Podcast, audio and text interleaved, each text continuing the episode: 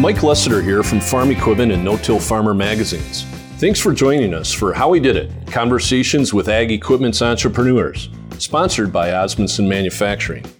Today's conversation is with Steve Martin of Kentucky based Martin Industries, who joined up with his dad, Howard, in the early 1990s to create what would become a leading planter attachment company, despite some very rough starts on the farm, in the business, and in the courtroom we used to have conversations about that term, thinking outside the box. He would make the comment, well, if you were never taught what the box is, you don't know that you're not thinking outside of it. That's Steve Martin talking about his dad, Howard, an inventive farmer who hit dire times and got into the equipment business only after his invention was parked on a shelf at John Deere.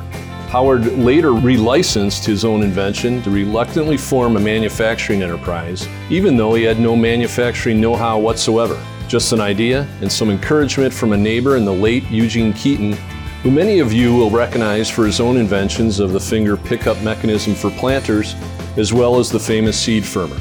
There are some great stories here today from Steve about bootstrapping on the heels of failure, a row unit and a card table at the National Farm Machinery Show, and the astonishing level of trust that farmers placed in this unknown father son team. The checks they handed to Howard at that February show nearly 30 years ago spurred the Martins to quickly pencil out the jigs and fixtures on the car ride home. We caught up with Steve during the National No Tillage Conference. While Dad Howard was a late minute scratch for the interview, you'll still get to hear from him in a special bonus recording. On an earlier visit to the farm shop where those inventions were conceived and built, our team had mic'd up Howard. Stay tuned to the end to hear the voice of this farm equipment legend and how his company has achieved a startling return on assets by demonstrating honesty, shipping out new models at no charge when they needed to, and following the golden rule. So here we go, our How We Did It Conversations podcast with Steve Martin of Martin Industries.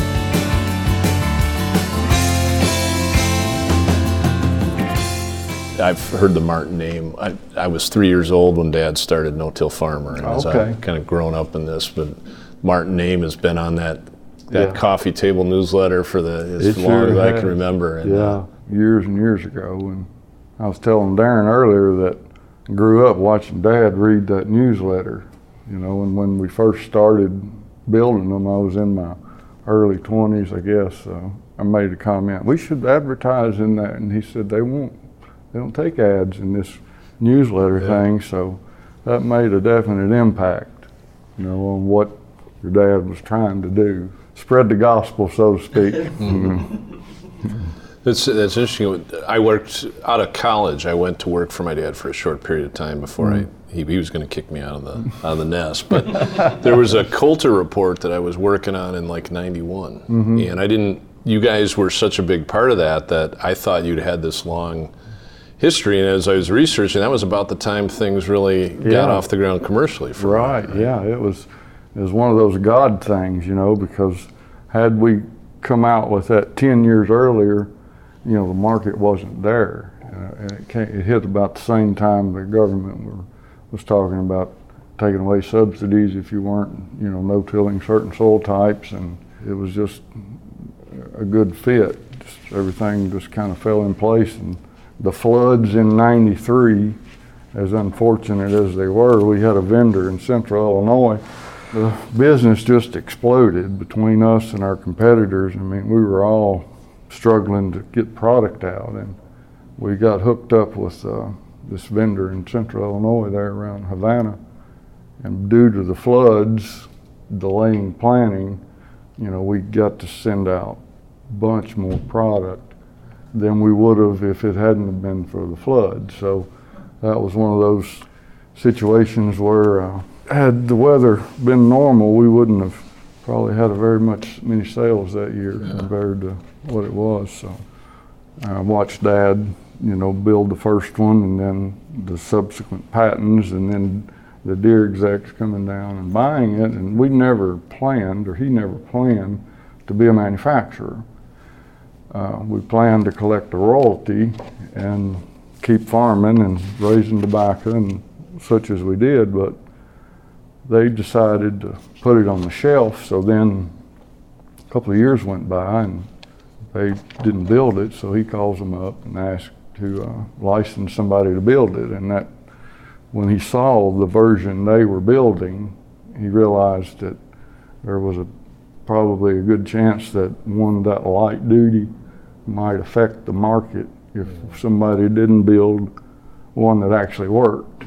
And he was the one that knew what would work and what wouldn't. You know, he said, "You want to? What do you think about building some of these?" And that's kind of how we got started. So I tell the joke, and it's really true that had we have known what we were getting into, we would have known that we had no business trying.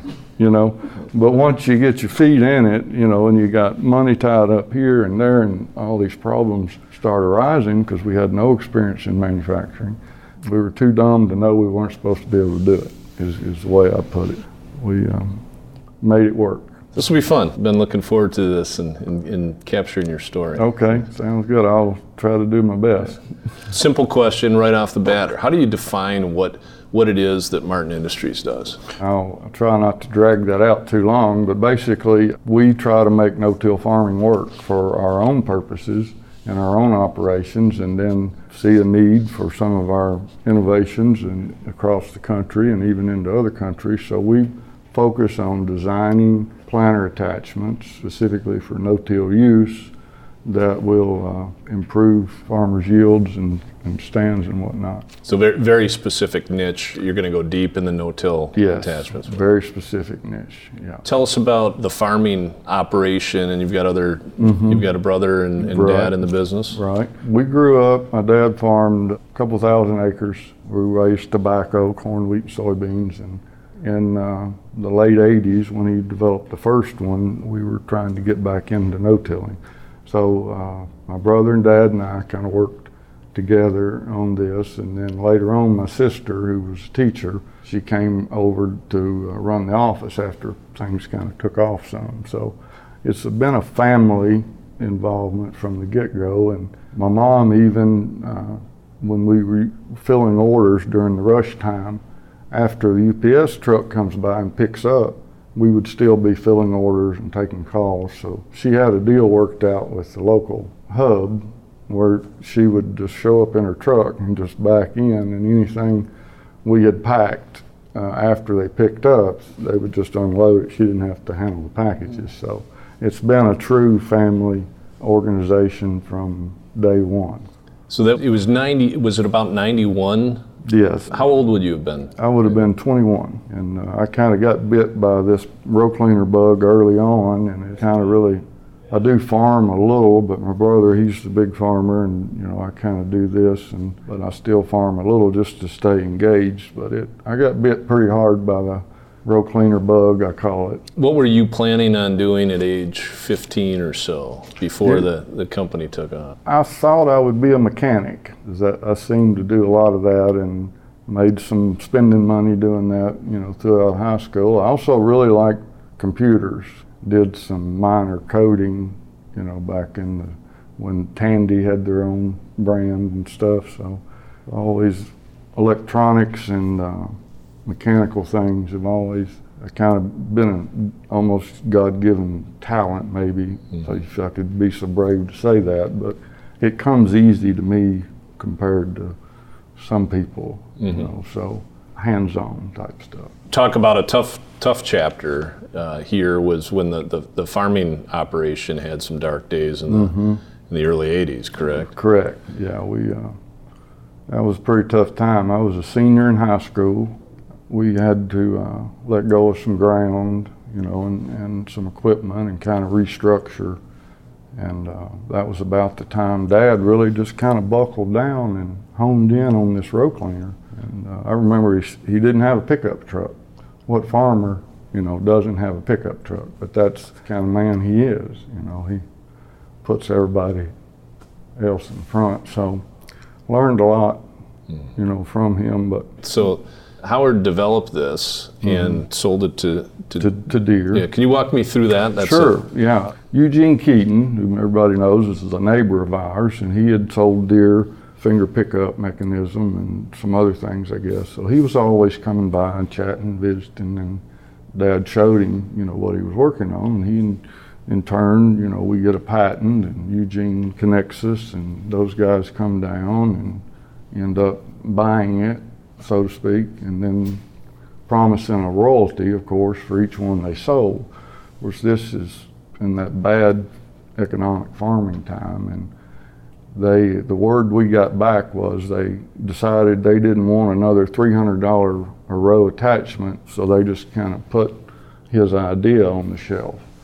Well, then, uh, along about 90, 91, he calls them up and says, Hey, I need some income out of my, my patent. Could you license another company to make it? And they did. Then, when he saw that, he was like, Oh my gosh, you know, we need to show them one that is heavy built and, and that I know will work.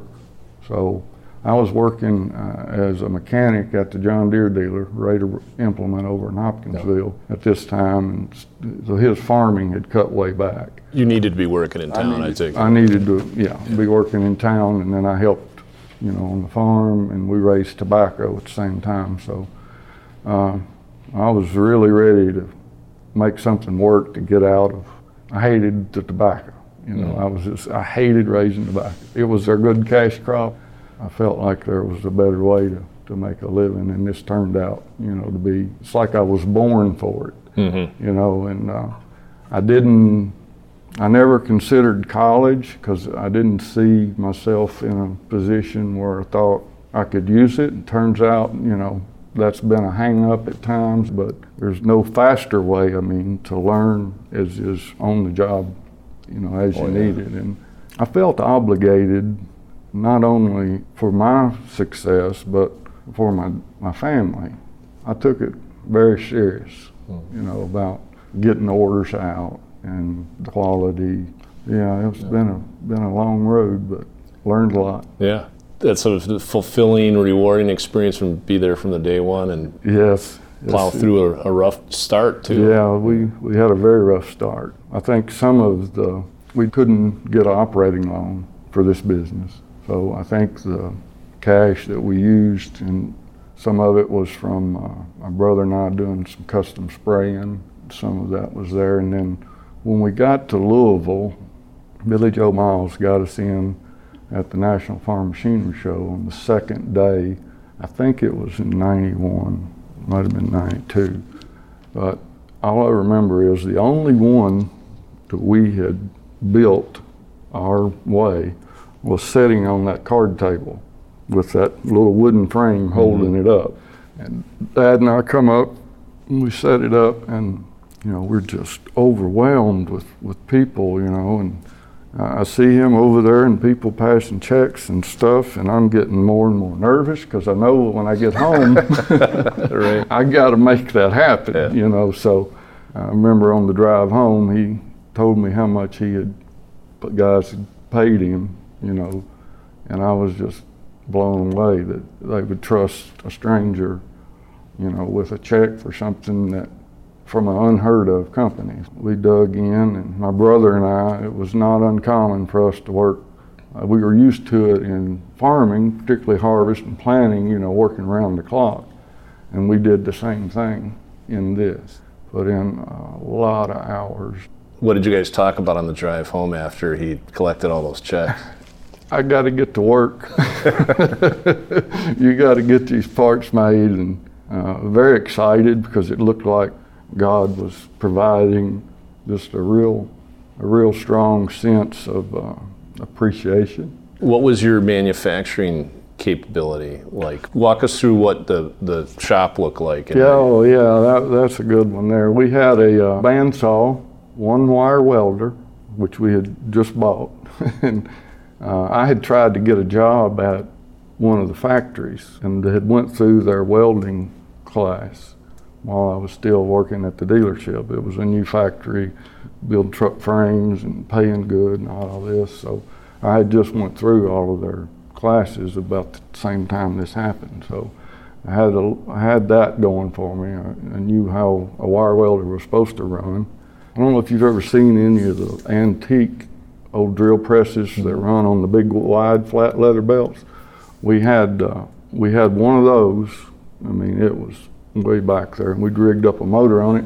And our neighbor, who had a little machine shop, and he was our cousin, he had it mounted on an old hay baler wheel, like the flywheel. That was the base, and had this table, and then that old drill head, and that's what we used to drill the holes for the mounting plates, you know, and, and then uh, I built some little fixtures to hold that, and then all this starts kind of rolling in my mind, and and then I start thinking, well, golly, how does how does GM build that fender, you know, and that wheel, and things just, you know, I really became interested in manufacturing, and so that that's how we started, and we bought a handheld plasma cutter, like a 100 amp plasma.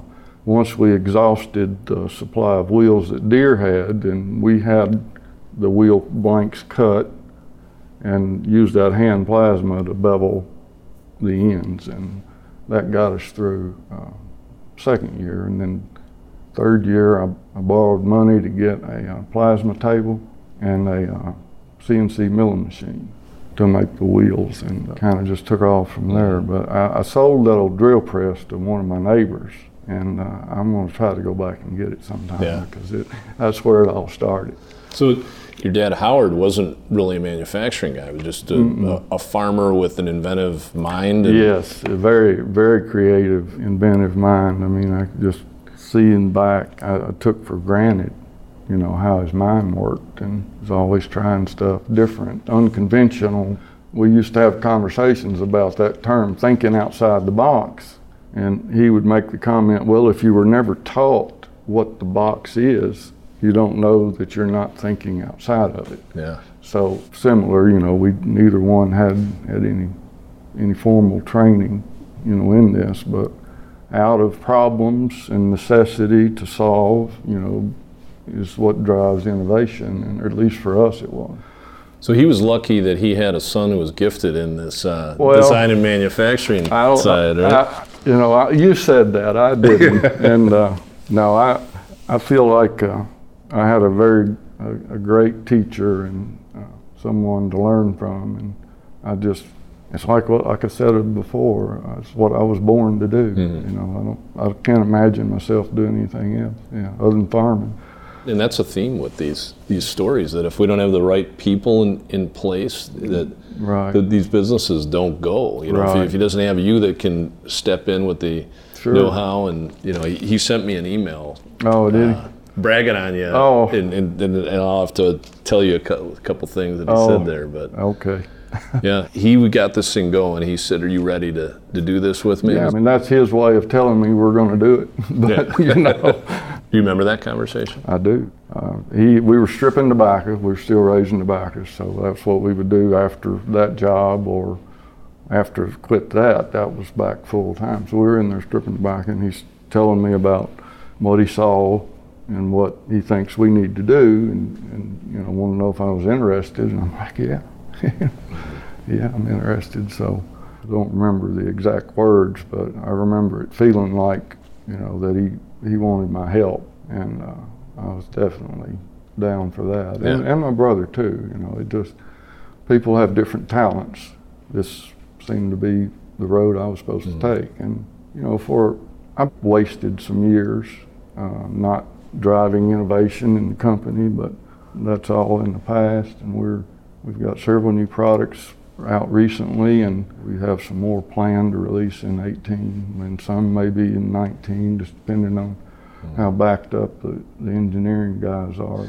So, if we were describing what Martin is like today, you know, mm-hmm. the size of company, what people would see if they, they drove up, tell us about what they'd see at, at your place today. Okay, well, right now we're running around 30 employees on two shifts. We try to do as much manufacturing in house as possible. That's from a this style of manufacturing I call batch type manufacturing. I read in a magazine one time, it's like trying to organize mass chaos. So, you know, our best effort can lead to one component that we don't have and we can't ship an order for that. So in the early days when I depended on outside shops, this was very frustrating. So today we have just this year uh, upgraded all of our manufacturing equipment and replaced three robot welders with, with just one. So uh, we've got some of the uh,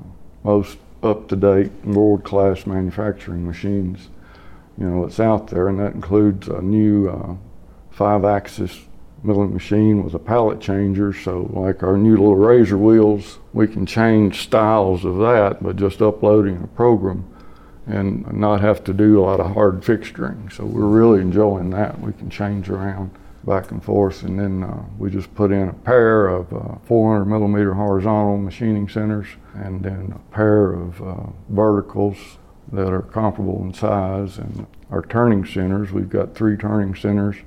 The one that makes the axles has a bar feeder and a parts conveyor on it and a measuring probe. So we load up the bar feeder and go home, and it'll sit there and run and spit parts out.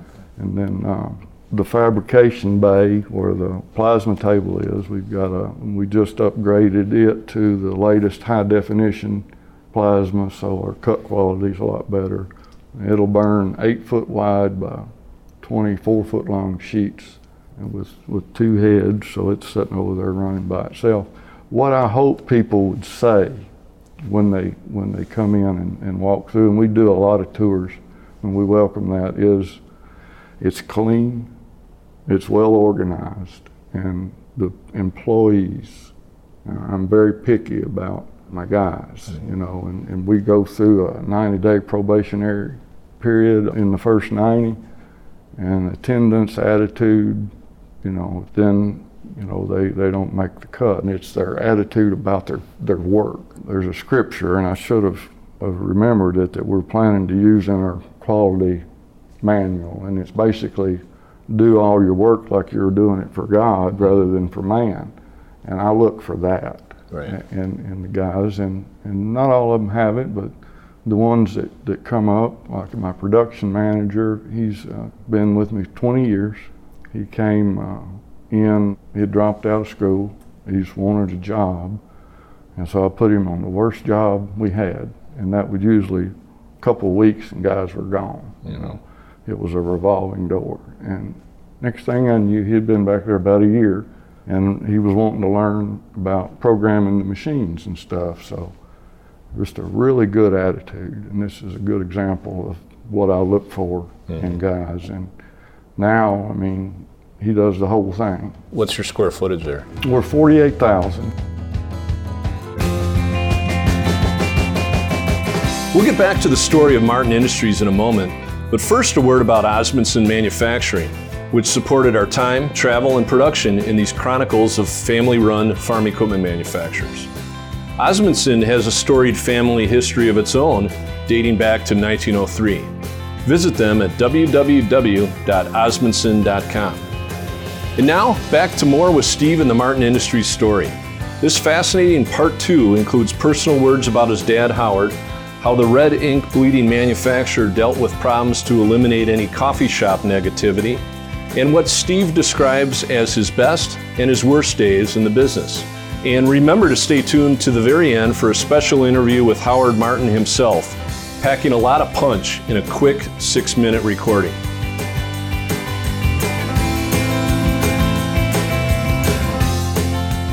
Where did you discover your love of manufacturing? Uh, that's a good question. And we had, well, there was a shop in the county that had CNC machines that made our axles and hubs for us in the second year.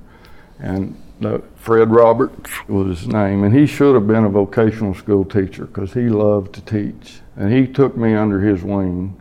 I mean, we spent night after night. He'd come over and we'd just sit and talk, and he taught me how to cut metal and what this does and what that steel does and, and all. And I owe him, and I tell him every time I see him, I said, Fred, I wouldn't, we wouldn't be here without you. But he saw something and, and wanted to, I owe him a lot. Yeah, he was kind of a mentor, you know, to me. And I remember uh, sitting at nights with these uh, these books that where you buy cutting tools, end mills, and different things like that. And this is when we were just getting started. And I'm flipping page by page, and I'm trying to figure out what I would do if I had that tool. You know, what does that tool do? And just learning how how the world manufactures. You know, and I, I owe uh, a lot of that to him, and uh, he's been a very positive influence For someone who doesn't know Howard, How would you describe your dad? Tell us a little bit of it. Yeah. Look into his world. He's very humble, not a lot of uh, drama type. You know, he's, he's a man of few words, and, and when he says something, you very well take it for the gospel, you know. And uh, he expects the men, you know, that, that work for him to uh, have a certain attitude about their work and, and care about what they do. Some of the farm hands I've heard say that uh, when I was a kid, they were his helpers, you know, and I was talking to one of them just a while back, and, and he said, You know, your dad was the best man I ever worked for, and he'd been a farmhand his whole life. Mm. And he said he would always do more of the work than me. Like if it was a physical job, Dad wasn't one to stand to the side and point. He's not a pointer, he's a doer. He's a hands on, and uh, I have just a tremendous amount of respect for him. So early on, he must have been doing a lot of the interchange with the, the dealers and out in yes. public, not just in the in the back shop. Right, right. Yeah, I was I was in the shop, and occasionally, you know, on the phone. But uh, he was he caught most of the calls, and uh, you know, one of the things he drove into me. And you know, kids, and they get a little bit of success, maybe, or in my case, we get to thinking we know more than our parents do. You know, mm-hmm. funny how that works. Yeah. When I, the older I get, the smarter I see him. But for a while, you know how kids are. But anyway, so he would he would be writing these orders up and uh, sending them out, and they'd have the NC on the bottom of it. I'm like, no charge.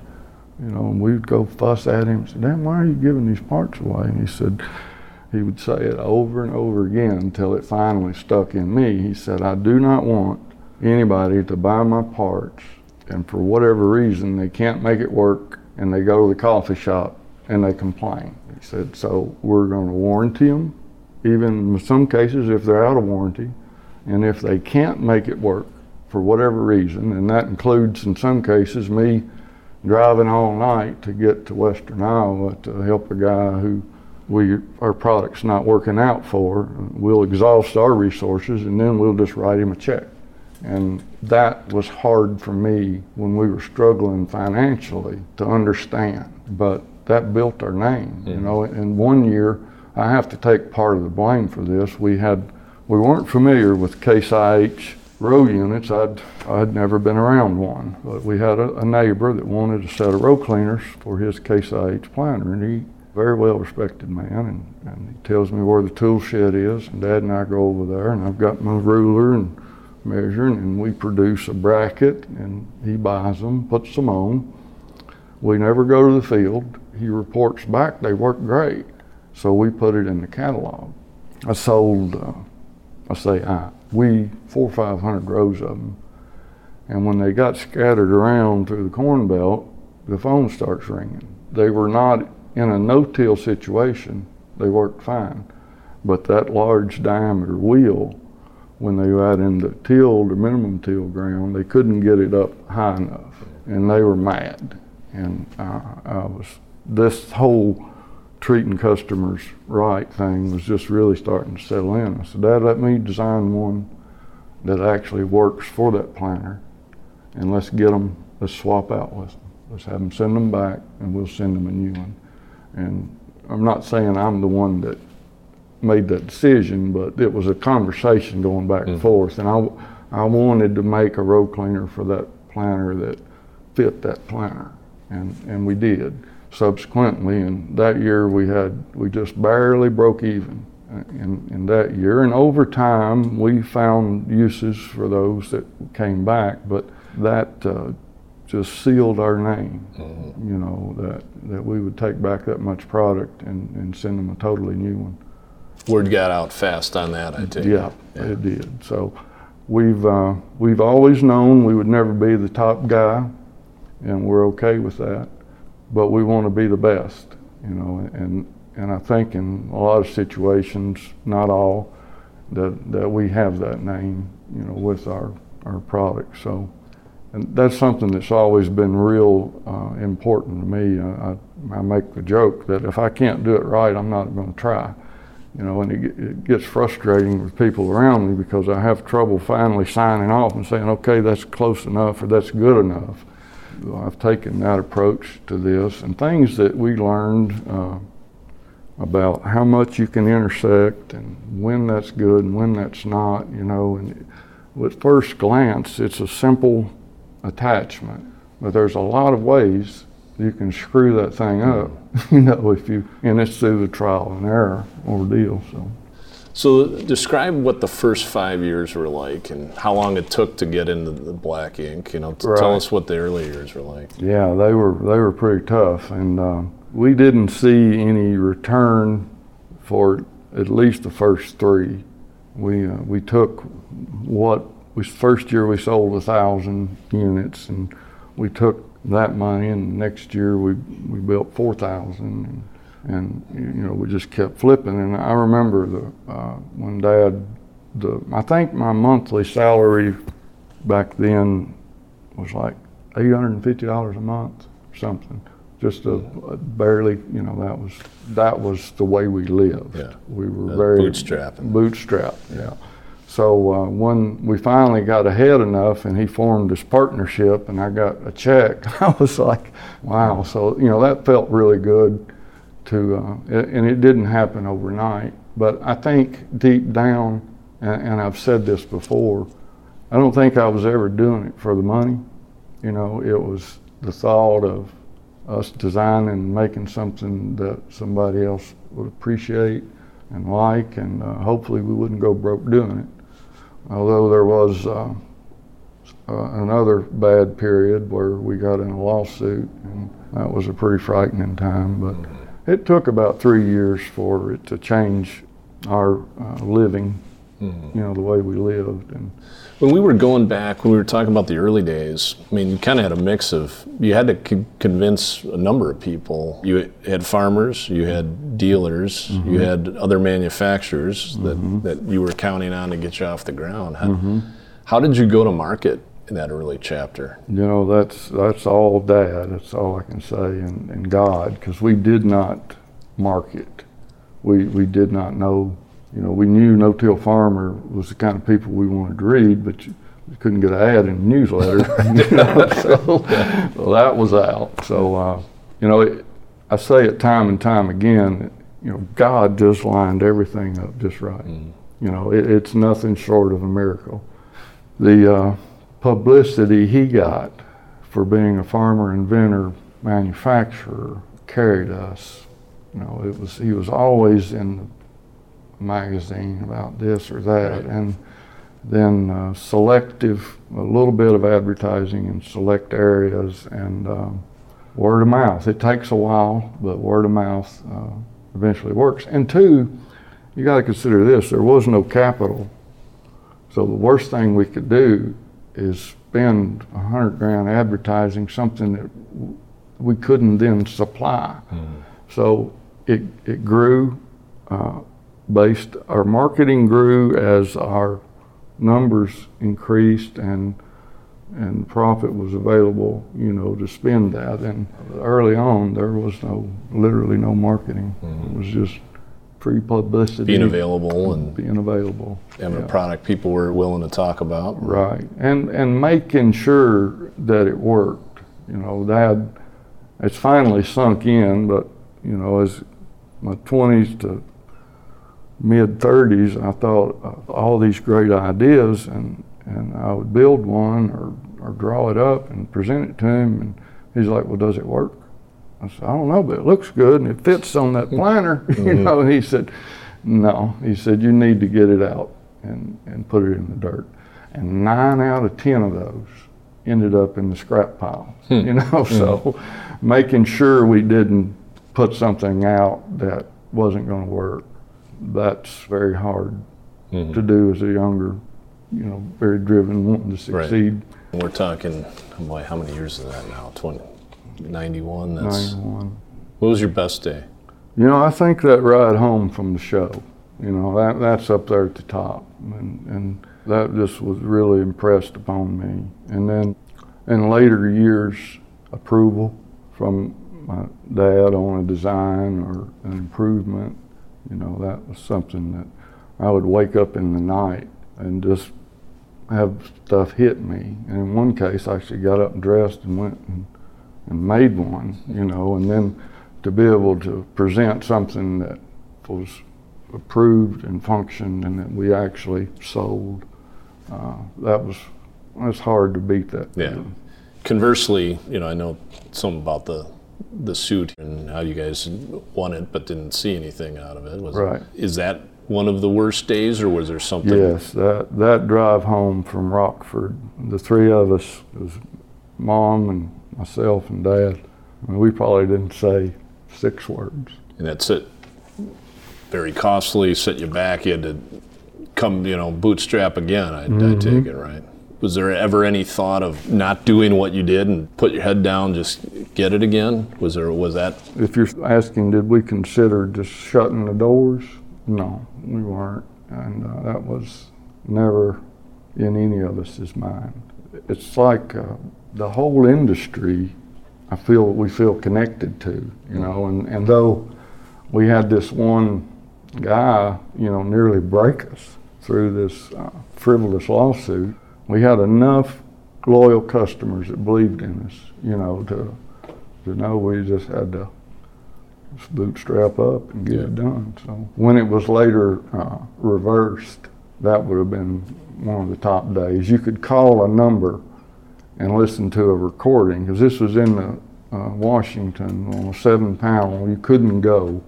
You just they it was on the docket and you got to uh, call later and hear a recording with the results and that was a pretty good day. Lesson learned, lived, and won't be forgotten. And I'm just glad we survived it. Uh, Kinze come came along. Uh, I think '93, maybe '94. I'm not sure exactly, but uh, that was uh, another really good day. And, and I watched my dad negotiate with, with Harry Deckler. And when they looked at our facility, I mean, it, John Kinzenbaugh and Harry Deckler, I have to give them a tremendous amount of credit for our success because they let us build uh, their row cleaner because we had a license, you know, to build it. Their work carried us through the summers. You know, it uh, it was uh, a godsend. You know, so we were able to tool up, keep the same guys year round, and, and just keep on rolling. That drive home from Rockford, that was pretty rough. It took a while, but it it was finally reversed and still done a lot of damage. But it, it taught me so much about patent law. You know, it, it was invaluable. I think one of the few conversations we had on the drive home was, well, son, you just got a crash course in patent litigation, you know, and what a patent is, will- is good for and what it's not. And, and so I would have sure liked to have paid for that lesson, uh, that education another way. Right, right. know, But it did have a plus side to it. Personally, I think it made me more driven to uh, maybe out engineer or, or outthink those guys on, on some in some other areas, if there is such a thing. Day to day, tell us what what Howard's role is with the company and what yours is. Dad is pretty well retired at this point. I talk to him daily through text, email, uh, bounce most all significant decisions off of him, but uh, he's the uh, LLC manager. I'm the president of, of Martin Industries and one of the LLC members, along with uh, my other family members. He's pretty much out uh, at home, kind of retired type. I run new product ideas by him because uh, we've built literally dozens of things that we thought were marketable, and we would present them to Dad. We'd do a demo or something, and he's like, "Yeah, but you know, let's not get out so many models that things uh, becomes unclear on which parts our dealers need to stock, and we're already kind of struggling in that area. So he's played a big role in the financial and business management side of things, and, and he's taught me a lot. Uh, I had the drive and to do the legwork on the manufacturing side, but I, his one of his other genius areas was in the marketing or our business model, which was non-traditional, I think. magazines such as yourself and different ones picked him up, done articles, interviews, word of mouth, and we always made sure we took care of that customer, whatever that meant. Later on, we would start buying some ads and stuff, and um, not really the way you see ag company grow from a regional to an international as, mm-hmm. as we are now uh, with staying at home type mm-hmm. thing. But uh, in the last year, I've, I've hired two outside guys. Michael Musselman, I think you've met. He's a VP of Sales and Marketing based out of Goodfield. He's out knocking on doors. Tom Patterson, he stays out on the road. Uh, he's sometimes gone 20 or 30 days, you know, at a stretch, do a show in this part of the country and then drive here and do that. So we're, until we had some new products, uh, we didn't see the need in doing a lot of that. But now that we've got a few new products, we felt like, I feel like the business model that he put together uh, worked really well getting us to where we're at. Mm-hmm. And I feel like I'm not being a good steward of what God has provided me if I don't go out and push. And I owe it to employees, my community, customers and, and whatnot. Right. How do you fill your time? Are you on the floor? Are you in SolidWorks or CAD or right. salespeople? What? Yep, it, it, it's all of the above. Unfortunately, I don't get to spend as much time on the floor as I used to. And I really enjoy uh, programming the machines. And of course, now we've got so many and so much, we're doing them offline with Mastercam. But we still, uh, I still like getting out there and cutting. I like to cut chips. You know, we got my little prototype corner about the size of half this room, and I like to get out there and tinker with stuff. Mm-hmm. But anymore, traditionally we would fabricate prototypes and then go to CAD and maybe do some 2D CAD to burn a shape, but fabricate everything else. Now we start in there. We've got uh, most of the row units modeled Oscar, uh, my engineer, and myself, uh, we spent a lot of time in SolidWorks uh, working out some of this and uh, going back to the uh, first plasma machine I bought. I ordered that thing and I understood that drew something and it, you know, DXF and followed it. And I had a, uh, what they called auto sketch. You know, AutoCAD everybody hears about, and it's very expensive auto sketch was a hundred dollars, you know, and I could run. It was I went through the tutorial, you know, and and learned how to do the different lines and arcs and whatnot, and that was a turning point. Seeing that and, and making that work.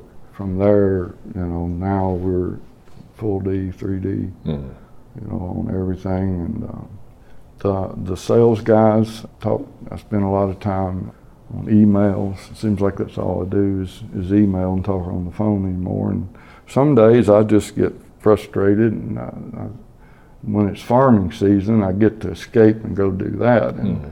It's it's kind of when I start getting irritable, they know in the office. They say, "Why don't you go do something?" Yeah. so, yeah. so I, I, I can't take but so much of that yeah. type work. But but yeah, it's solid modeling, uh, emailing I catch the overflow sales calls and the tough sales calls. Because as business is growing, it's requiring more of you, even yes, a few years ago. You're right, exactly. Before, I, I didn't have to do so much of that. Yeah. The new products, it's amazing. You know, when I conceive like the razor wheel, I think, yeah, that's no, that's not an assembly. I just we get the model just right. Uh, my engineer, he tweaked that, you know, from my concept, and we burn it, and you think that's the end of it. But golly, especially with ISO 9001, we're trying to get that certification, the document trail, you know, that follows that. Even that simple part is overwhelming to me at some times. So I find myself tied up more and more with marketing materials, even though we use a great firm out of St. Louis, uh, Engel, I think you're familiar mm-hmm. with them. Yep. They've really took us to another level with our uh, our ads and stuff. But supplying him with the information and uh, the images uh, is it's taken quite a bit of my time, but it's some of the best time I've spent in the last five, six years is, mm-hmm. is stepping our game up in that department. I'm Frank Lessiter, and I've been editor of No Till Farmer since we started it in 1972. Since I've been involved with No Till practically from the start, I put together a book with over 400 pages called From Maverick to Mainstream A History of No Till Farming. It's the personal stories of the people, the innovations, and the influence that have saved the soil and, quite honestly, have saved the family farm. The book's got 416 pages, 650 photographs, 125 charts, figures, and tables. And we have a foreword in the book. It was written by John Young, who's the son of the late Harry Young, the first American farmer to try no-till way back in 1962. I plan to autograph copies of the book for those who request it. So make sure to order your copy at www.notillfarmer.com slash history or order by phone by calling 800-277-1570. If you're in the no-till at all, this is a great opportunity to take a look at what's happened in the past. 1991, you you come back full time. You're you're rolling up the sleeves and doing this. What did you think the business would be capable of? What was your dream at that point? You know, I never saw it where it's at. You know, um, we were we started out just trying to save the market for it because we, wanted at least a few people to see one that worked. It wasn't until early around 99 or 2000 that I ever considered spending any significant money uh, like on a building or something. And, and, that, and that's a good point to bring up. We were, we were marveled at the beginning of this on how one of our competitors, who uh, the very the founders, a very good background in manufacturing and in engineering, could spend what we thought it took to have a mold or a die made to make something that we could fabricate, and it may not have been as pretty, but we didn't have that money tied up in that mold. We didn't mm. have any money to tie up in a mold or a die. So we hard tooling, uh, having other shops build fixtures and dies, that was out of the way. I did all that. Mm. That was one of the things your dad yeah, mentioned to me. Did, yeah, yeah. yeah. So uh, keeping our costs down, and uh, we, we've built all of that, and uh, not until we switched over to some castings in the last, I don't know, 10 or 15 years that we paid for any mold. I made a mold for one of our aluminum parts, and plant next door, who I did work for, they ran it, and they kind of told me what they wanted out of the mold, and mm-hmm. you know, mm-hmm. so that was our first one, but it, I didn't pay for it. Mm-hmm. I made it myself. But that, the volumes that we're at now, uh, it, you just can't not, you know, do some of that. So. Mm.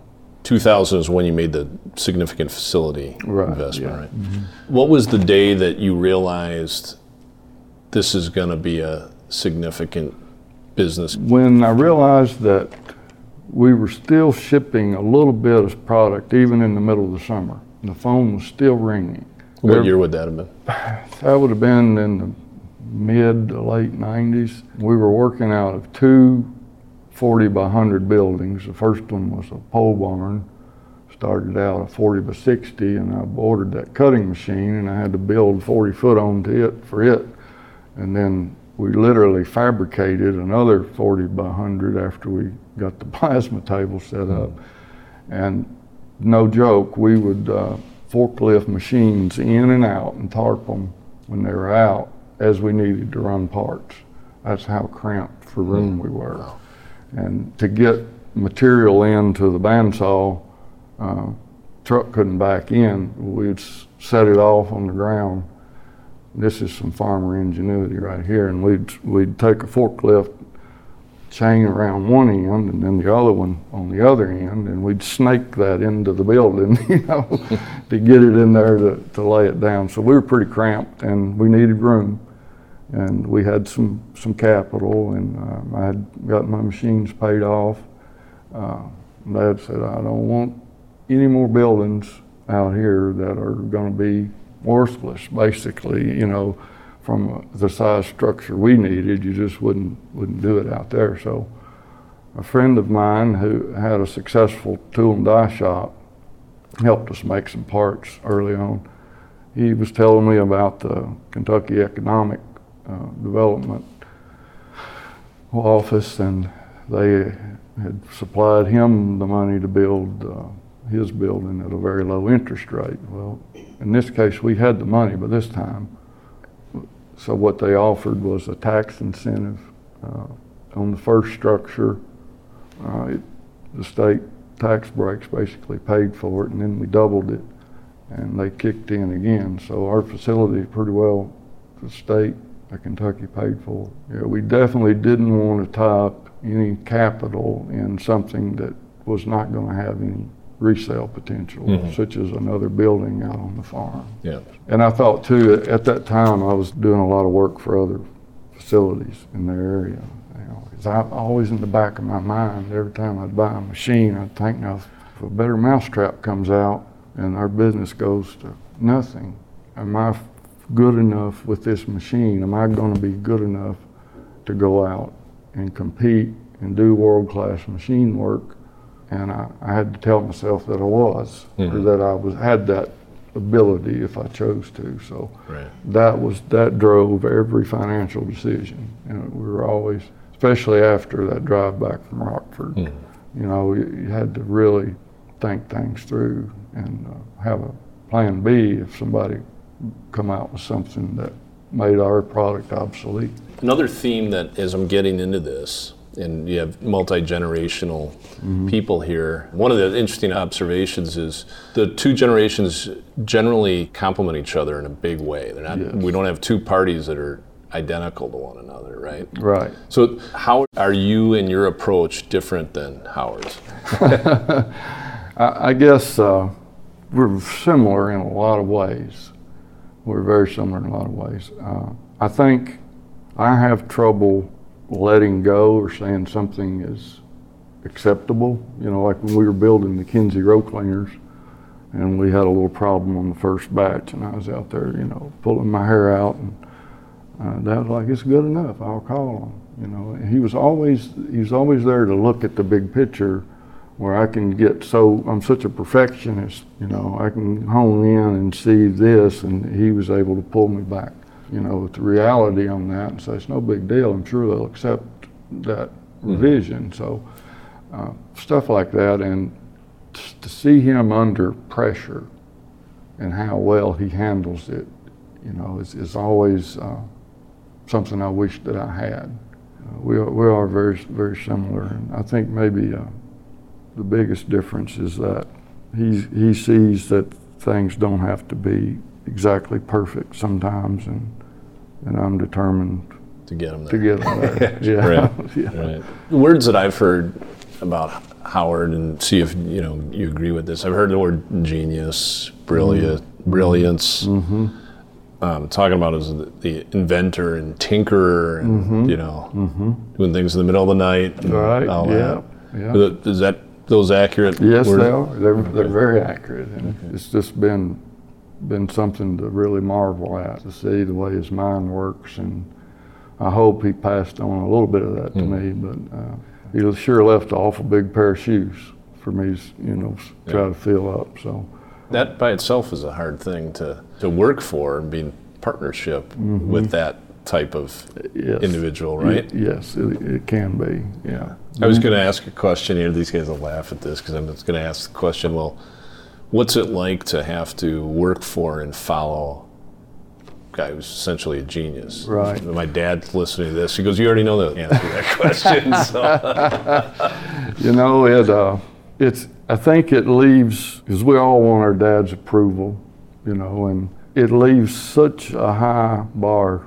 to reach, you know, that it can be very frustrating, you know, to think, well, I'm never going to measure up, or I made this mistake and I put a scar on his legacy or whatever. But I, I finally have, have gotten okay with just being glad to have witnessed it and to learn from it and, and hope that someday I'll be able to do something similar for the industry. But I, I think the only uh, world changing mind in the family is him. I just hope to uh, be able to continue it, keep our name, we protect our name, slightest little problem, and we, we don't want to hear the guy's unhappy. Now, you're gonna, my phone will probably start ringing, you know, after this, and, and in all honesty, we like to know that while you're planning. We'll make a decision then, you know, if we can't make it work, we'll buy it back. But in some cases, it, to me, it's very personal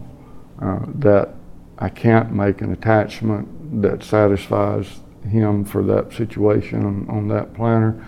And I think that connection is because of Dad's innovation, and it's so much easier if I was one of the, my competitors. I could just say, okay, sorry, send it back.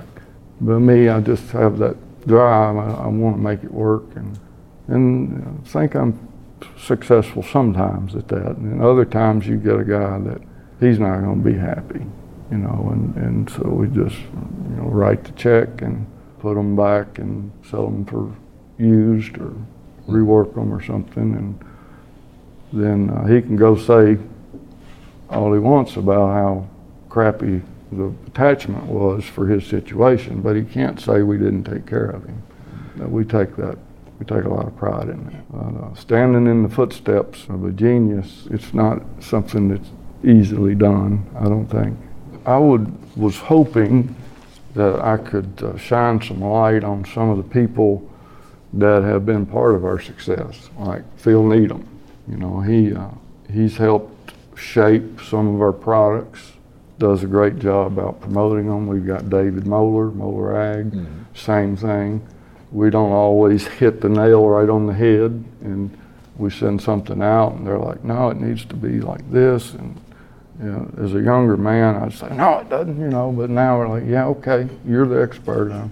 we listen to those guys, the leaders, the, the innovators, the game changers. And one of my neighbors, Brandon Hunt, he made a comment when we were going to uh, preparing for a meeting at one of the OEMs about possibly partnering with the OEM. He said, You need to be sure and drive home the fact that you listen to us and you make changes as needed. And the other guys are so big and arrogant, maybe in his mind, that uh, you know they won't listen, they won't budge. Yeah, they have the agri-power stores in uh, West Kentucky and part of the H and R. Yes, okay, H and R. Gotcha. Yeah. Gotcha. Yeah, Steve Hunt's son. We worked with him on, on several projects.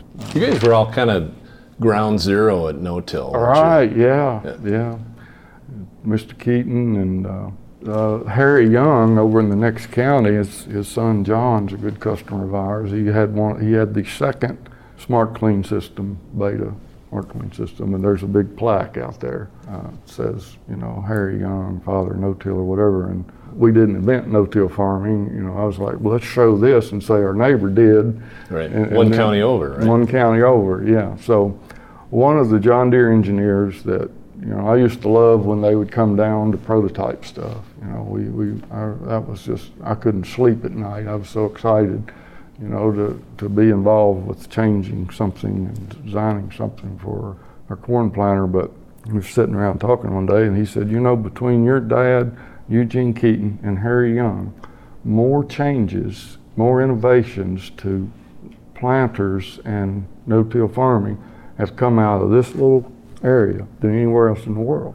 You know, and, and now you've got precision with all the innovations they've made, but that really stuck with me. I think that's when I really started uh, looking at Dad with awe, you know, and uh, realizing what I'd gotten myself into. You know? right, right. Your dad said a number of really cool things here. I'll have to, to kick this to you, but he clearly very proud of the technical skills, self-taught. I mean, he made a big list here, mm-hmm. but he did talk about how the support through that suit you know the injustice and you know mm-hmm. big lesson for your whole family and all right. that and yeah. you said it very well you'd prefer not to have gone through those times but we, we, we get tested and that's how we grow exactly right? iron sharpens iron and, and that's exactly what that was. Another way of asking that question, it came up to me, was I was at a farm equipment manufacturer's dinner, mm-hmm. was just really well put. The, the successor generation, you know, guy about our age, and mm-hmm. was talking about his uh, dad or his father-in-law. I can't remember exactly what it was, but he said, you know, I couldn't have done what he did, but this next generation, mm-hmm. I don't think he could have done what what he did as the yeah. as the guy who came in next and, and took this small genius invention, but but brought it out to the world and did something bigger and better. There you go. Very interesting. And I think that's probably somewhat true, you know, in in in our situation. And it's been a great ride. And I'm very thankful to. Again, you know, you just can't do what we did without the hand of God. Mm-hmm. Just no way, you know. So, and he was there through the bad times, you know, through that ride home, and and it definitely. So I was raised by a very humble man, but it definitely kept me in check and still does today.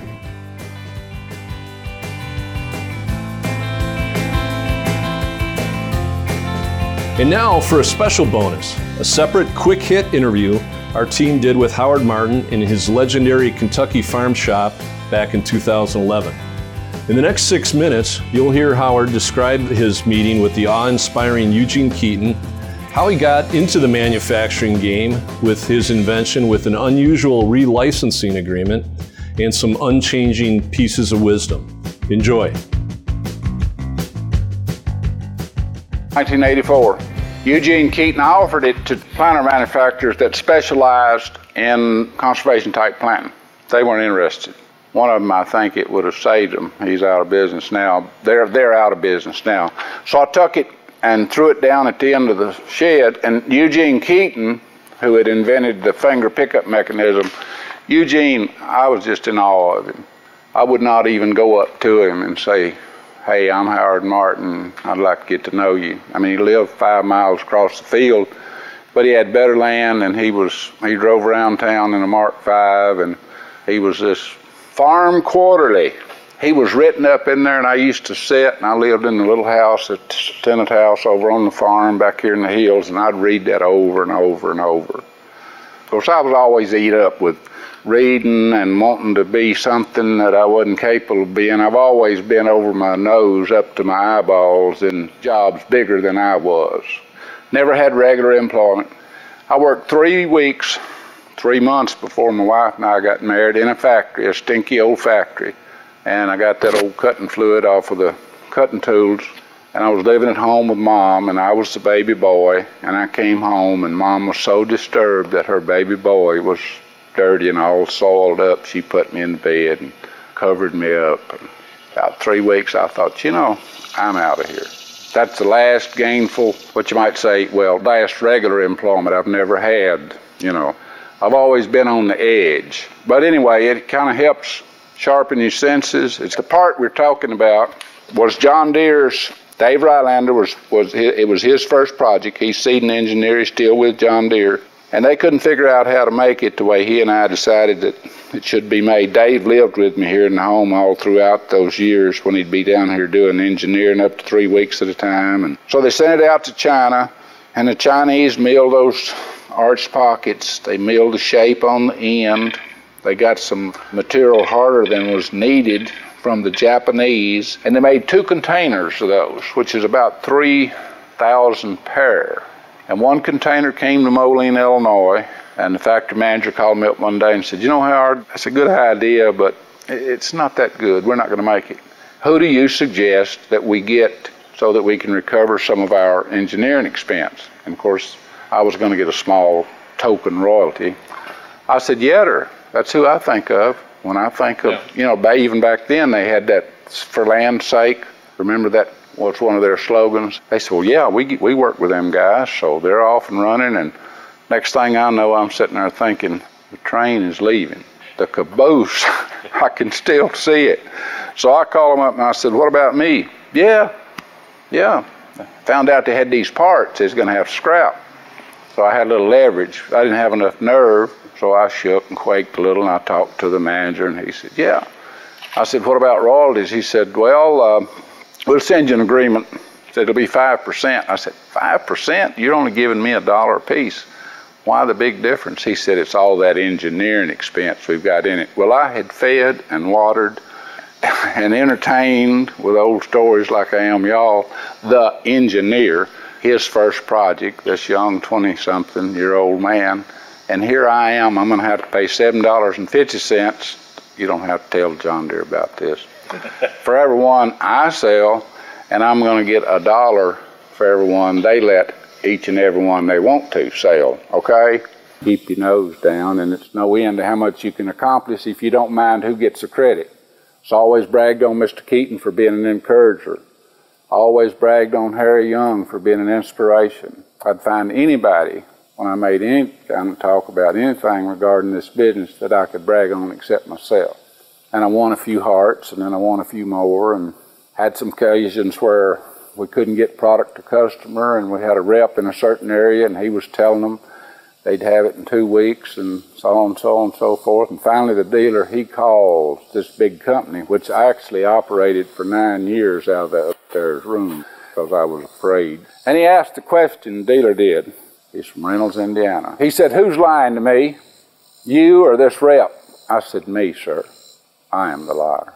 Made a friend, a customer. I said, all he's telling you is what I'm telling him. And I didn't even bother to tell him that all I was telling the rep was what my supplier was telling me because yeah. if you want to be a man, you don't pass the buck. And that's what I wanted to be. And that's what's built our brand. We have a return on fixed assets of approximately 100 to 195% per year and that's attributable to the brand, which goes back to the honesty, which goes back to some instances when I could have folded and kept the money because the customers wanted the money back because we'd made a part that didn't fit and we didn't know what we were doing. And I said, send them all back and we'll send you a brand new model free of charge. Took everything we made that year. But that investment has made us millions of dollars. And it was all in the Bible. I didn't need to read How to Win Friends and Influence People, which I did, and The Power of Positive Thinking, The Seven Habits of Highly Effective People, and How I Raised Myself from Failure to Success Through Selling, and, and dozens of others. Didn't need any of it. All I needed was a proper understanding of the Scripture, and particularly the Proverbs, and an in-depth study of how Jesus worked 12 imperfect men to build the most long-lasting organization in the history of the world a church. It's 2,000 years old and it's still in business. Thanks to Steve for his story and Howard for his time in the shop with our team. And also to Osmundson Manufacturing for supporting our travels and production time for these recordings. Visit them at www.osmundson.com. And thanks to Joe Kinsley, who poured through more than 50 pages of transcripts in hours and hours of audio file to thread these recordings together for you today in one episode. Thanks for joining us today. Till next time, I'm Mike Lessiter of Farm Equipment and No Till Farmer, signing out on How We Did It Conversations with Ag Equipment's Entrepreneurs.